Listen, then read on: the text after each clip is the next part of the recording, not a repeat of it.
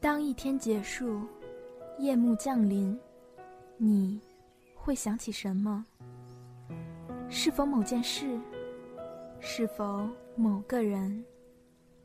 你会微笑，又或是沉默？那是只属于夜晚的温柔追忆，是一段段你们的夜的故事。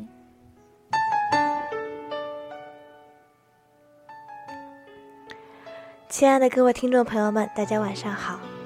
您正在收听的是华大华生夜的故事，我是你们的主播平安。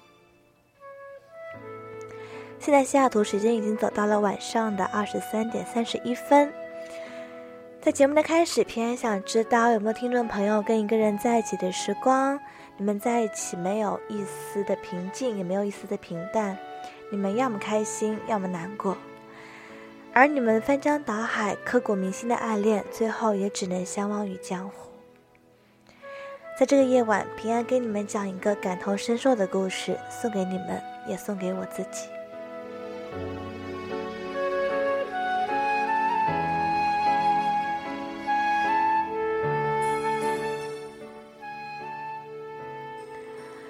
张岭南家在市里，王楠住乡下。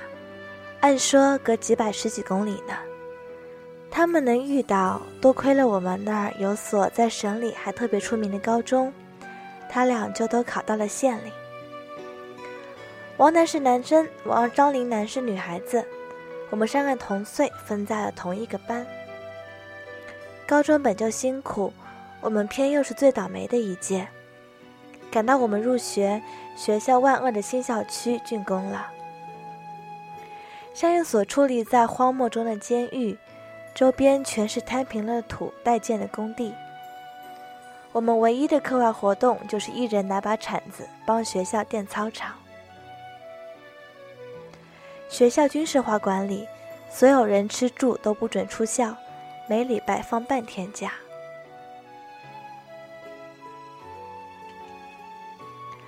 王楠家离学校有十几公里，班车又不方便。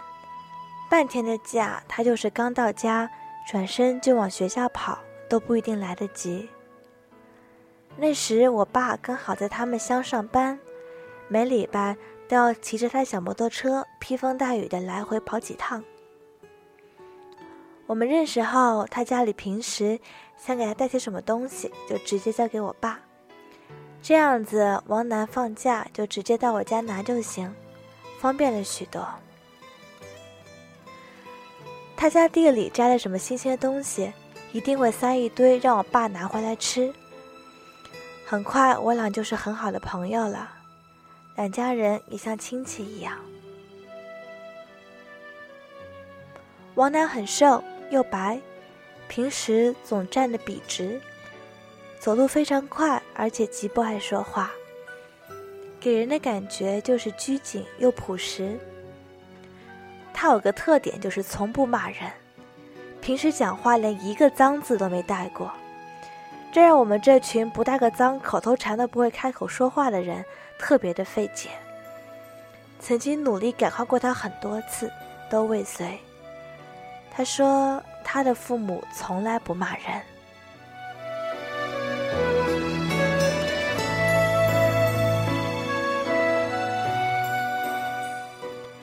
是张岭南先喜欢王楠的，我们都很诧异。张岭南长得漂亮，又是市里来的，家里条件特别好，跟王楠他俩除了名字重一个字，其他全部格格不入。张岭南从没掩饰过对王楠的喜欢，平时总想跟他多说几句，哪怕只是在他旁边站一会儿，看几眼。都特别高兴。王楠知道张岭南的心思，他也从不装傻。他跟张岭南说：“不行啊，朋友，咱现在不能在一起，太耽误念书了。而且你看我这身板，家里数我最没出息了，农活都干不动，必须念书念出去，不然没退路啊。”张岭南懒得理他，他说：“算了吧，你，别挣扎了。咱俩没在一块儿，你这书也念的不咋样，还不如被我耽误耽误算了。而且你身板不行，我行啊，啥活都干得动。万一嫁给你了，我就饿不着了。”张岭南每次回家都带些好吃好用的回来，拿给王楠。王楠总是小心翼翼地推辞着，实在推不掉就收下了。之后就一定想办法拿其他东西还上。王楠人特别大方，是种性格，跟穷富无关。他也没什么好送的，家里捎过来什么吃的，他就分张岭南一截。张岭南特别喜欢，说他家的花生是吃过最香的，他妈妈做的辣椒酱也好吃到每顿饭都离不了，这辈子必须嫁过去。学校不仅吃的不咋地，关键喝的水也不好，一盆水接下来，半盆沙子，洗把脸干了后白蒙蒙的一层。这么过了半学期。大家的精神状态普遍蔫蔫的。学校想来想去也没发现啥能改善环境的好办法，就决定先改善学校的体制。管理层一研究，做了个更万恶的决定：所有人每天早起一小时，统一跑操。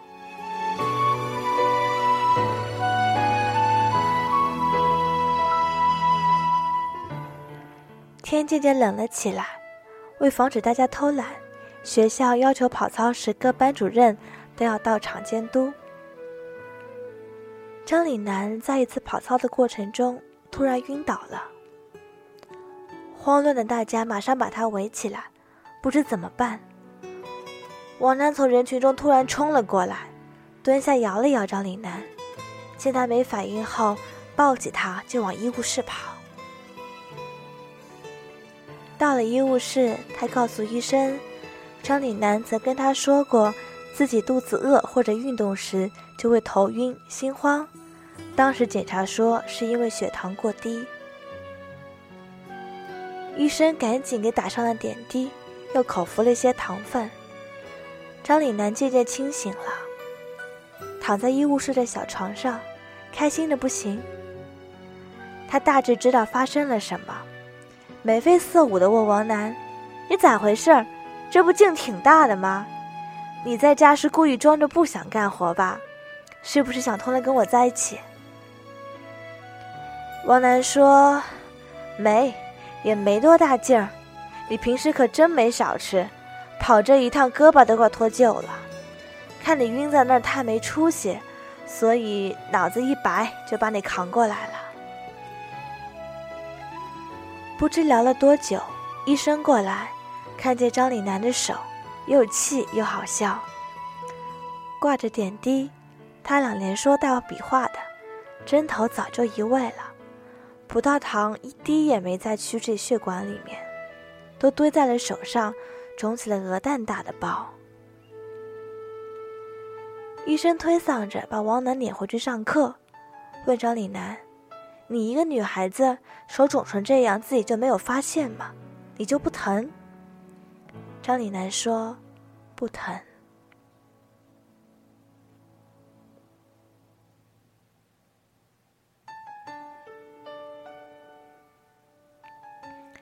大家朝夕相处，其实班里每个人都知道他俩关系好，可学校规定，恋爱是要开除的。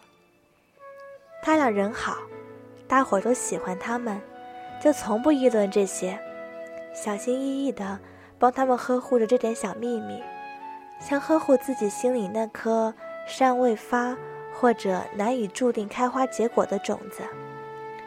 但这事一闹，那么多老师在场，他俩就算公开了。班主任要求见他俩的家长，张岭南跟王楠说：“别担心。”有我妈呢，她很开明。张岭南把一切都如实相告，妈妈第二天就来了，先去见了老师，又见了他俩。这是王楠第一次见张岭南的妈妈，张以楠爸爸前几年去世后，妈妈受了很大的打击，把家里原本红火的生意停了，钱都制成不动产出租，顾上家里的一切开支，母女俩相依为命。张以南说过，妈妈还资助着几个山区的孩子。上次暑假，女孩想让妈妈带着她一起去资助孩子的山区看看。他建议别总资助几个孩子，应该把钱买成文具，拿去发给所有的孩子们，就当去散心。妈妈不同意，说：“散心可以去很多地方，没必要为了虚荣专门跑去那里，默默在背后帮孩子们就行了，也不用试着去爱所有人，把能顾到的都照顾好就足够。恩怨分明是好姐。”在王楠看来，张林楠的妈妈心里慈悲又透亮，让他有种说不出的信任和敬畏。就这样一个人，并没有阻止他跟自己的女儿在一起，也并没有瞧不起他。他妈妈说，已经跟老师解释过张岭楠有低血糖症，怕学校再为难他俩，还撒了个小谎，说他跟王楠的父母都是好朋友。是他拜托王楠平时多照顾他女儿一点。他妈妈说不反对他们就这么相处，但是要有底线。在这个年龄，尽力多学点东西还是非常天经地义的。他俩从没什么过分的行为，也没造成啥恶劣影响，学校就不了了之了。高二文理分科。张岭南学文，王楠读理，而我也选了理科，又跟王楠分到了一起。当时成绩差的学科这事，于我来说就像局外人一样。问我爹该咋选，我爹大手一挥：“男孩子读理科好。”我就选了理科。我物理、化学加起来从没超过三十分，我就这样选了理科。之后，他俩没在一个班了，相处的时间就少了许多。校门口的高考倒计时牌还剩两百天的时候，王楠的牙突然坏了，牙疼真的是病，疼起来要人命似的。常常见王楠上课时疼得一头冷汗，趴在桌子上。校医务室只看一些头疼发烧的小病。对这种也没啥好的办法。张丽楠每天都跟他一起到食堂吃饭，王楠牙疼的已经完全不能沾任何热东西了。张丽楠就提前一节课帮他泡好面放桌子里，到午节刚好面泡软了，也稍微凉了一些，才拿给王楠。挨到周末，张丽楠的妈妈来了。说他有个同学是市里挺有名的牙医，他要带王楠过去看看，不能总这么挨着。王楠极力的拒绝，甚至有些生气，怪张岭南私自把这件事告诉了外人。但母女俩态度非常坚决，他也只好硬着头皮跟着去了。检查结果大体是因为王楠有颗牙正不按照套路似的疯狂生长。之前已经让周边的牙参差不齐了，现在应该是压迫到了牙神经，就开始剧痛。医生建议立刻把坏牙拔除，再套上牙套，整体矫正。王楠想了想，说要回家拿钱再来做手术。张岭的妈妈说不要钱的，本来小手术也用不了啥钱，这又是他最好的朋友。他已经告诉医生，这是自家的孩子，无论如何都不会要钱的。况且他现在正在备考，时间比什么都重要，哪有空这么来回折腾呀？王楠实在拗不过他们母女俩，就把手术做了。一个礼拜后，伤口愈合，趁放假，张岭南又陪他坐大巴。回到诊所上，让医生给戴上了矫正牙套。回来时，张以楠咯咯笑一路，他们母女俩一手把王楠彻底弄成的牙套男了。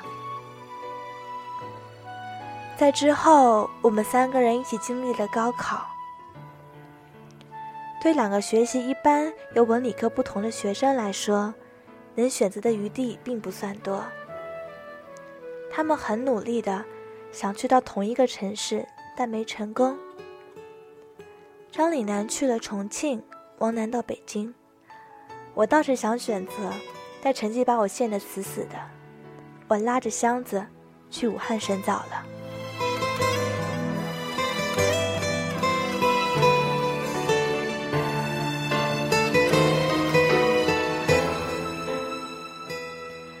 大学的日子，他俩跟许多异地的情侣一样，把大部分的钱都花在了话费和去见对方的路上。张李楠经济条件比王楠好了太多，他处处想着能照顾她一点。王楠很倔强，多受一点点恩惠就感觉如针毡在身。他挤出了课余所有的时间打零工，多赚钱。张李楠要的。只要他有，从没一个不字。女孩子也体谅他，从没许过他难以承受的愿望。张李楠想把所有情侣能做的事都做尽，想纹身，纹那种最 low 的，彼此的名字。他带王楠去见他的所有至亲、朋友，想让所有人知道他们有了对方，想把路都走绝。不留一点以后还会分开的念想。大三的下半学期，王楠发信息给我：“武汉好玩吗？”我说：“好玩，景色秀丽，四季如春，你来吧。”我把平时堆满行李的上铺收拾干净，去火车站接回了王楠。我们又成了上下铺，一切像回到了几年前。第二天是圣诞节。白天睡一整天，傍晚时，我们从武昌坐公交去汉口玩。我俩穿过人潮涌动的步行街，坐在江滩上。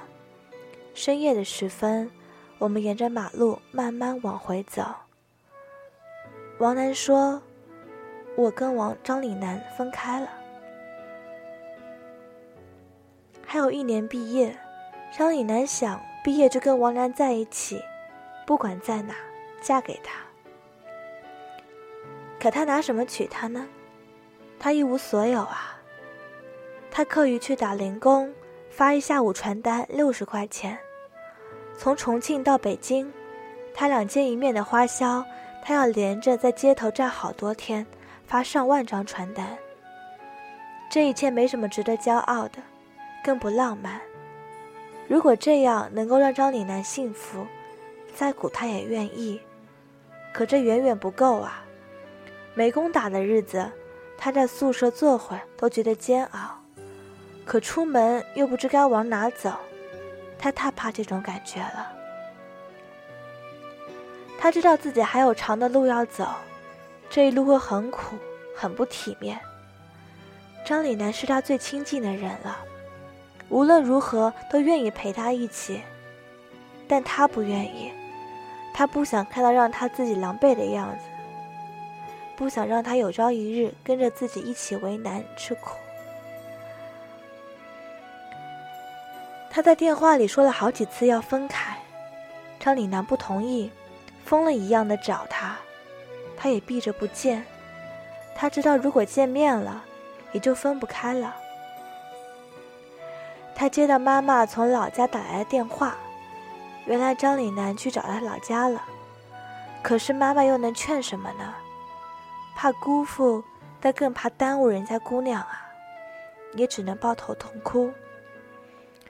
王楠让妈妈把电话给女孩子说：“楠楠啊，你这样我更难受，你让我走吧，我真的决定了。”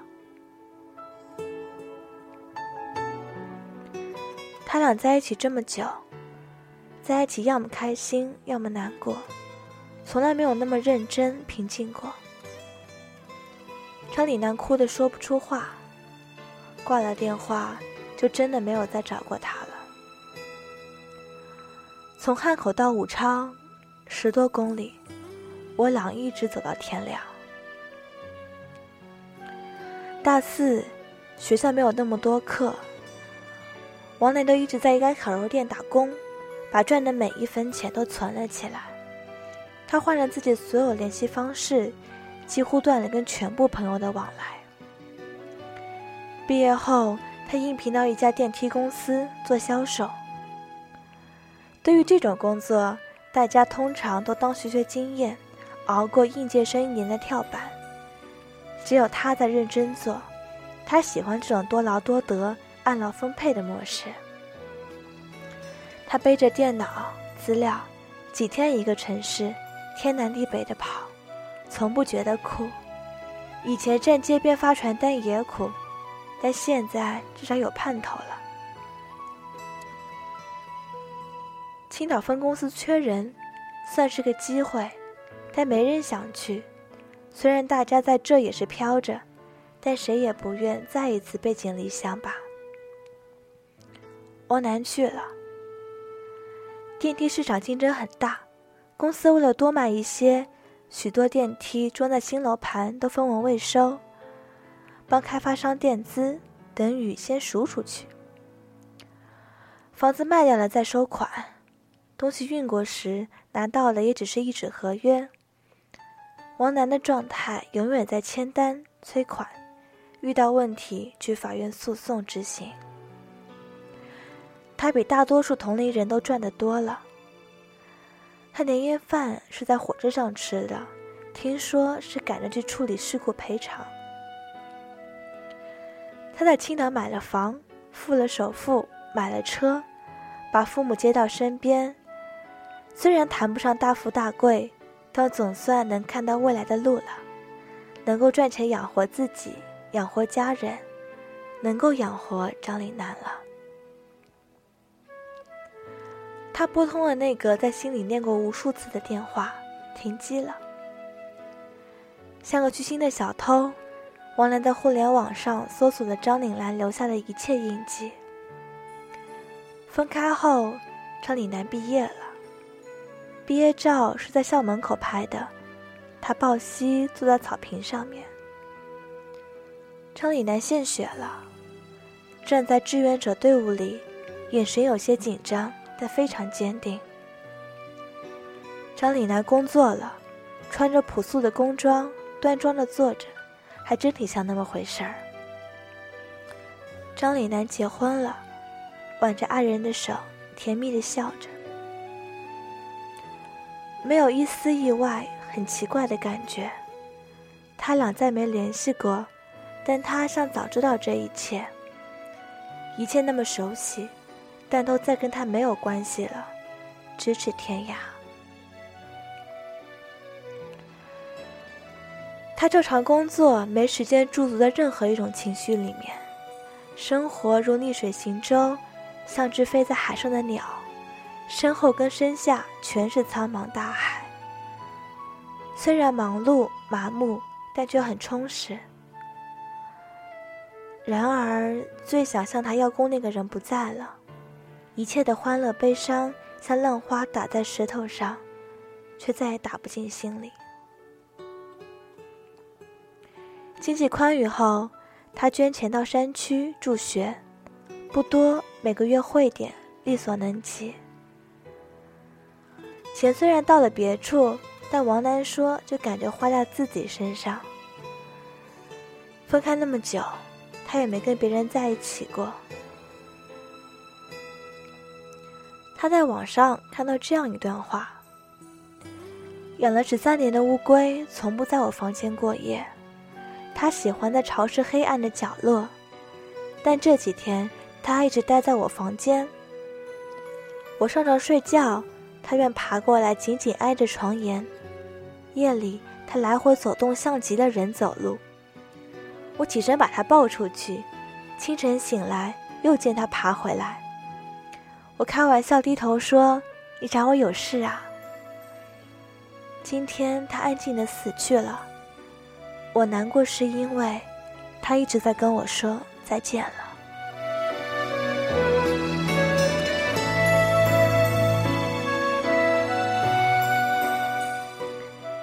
心酸了很久，终于知道自己在遗憾什么。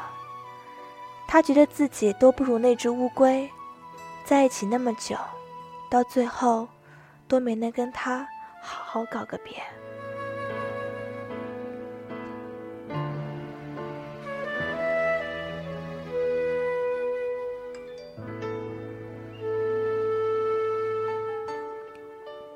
他说他去做过两次心理疏导，两个医生两种说法。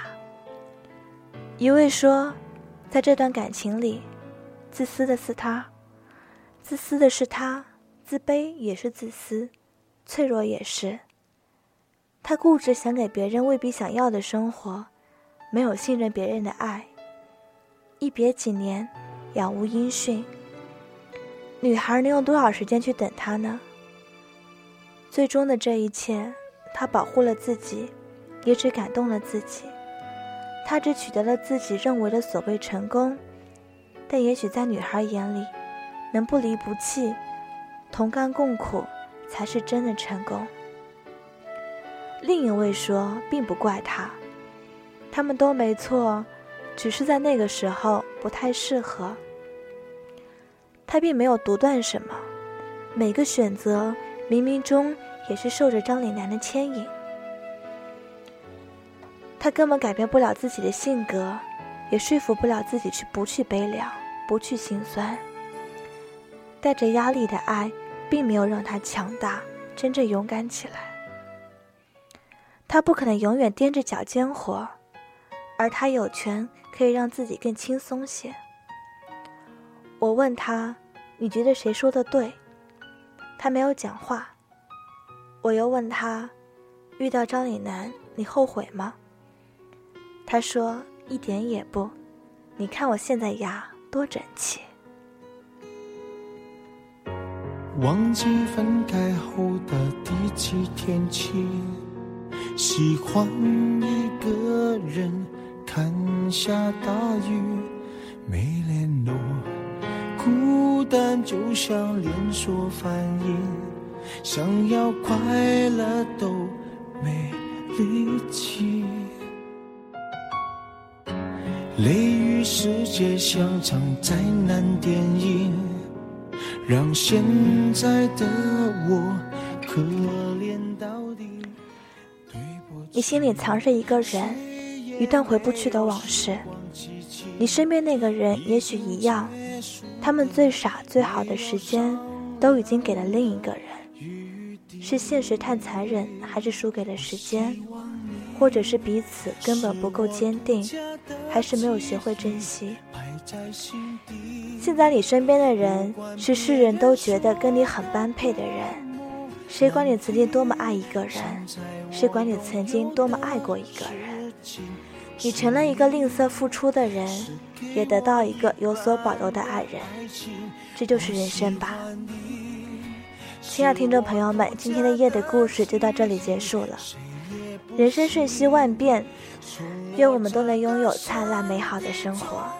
我是平安，我们下次再会。在我感情的封锁区，有关于你，绝口不提。没问题。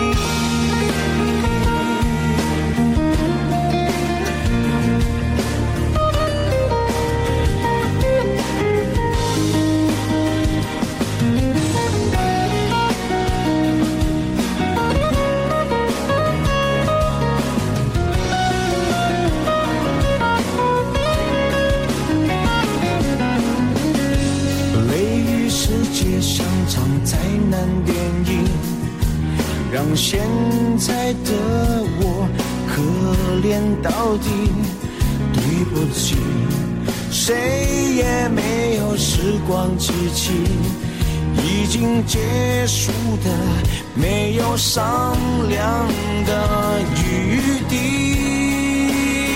我希望你是我独家的记忆，摆在心底。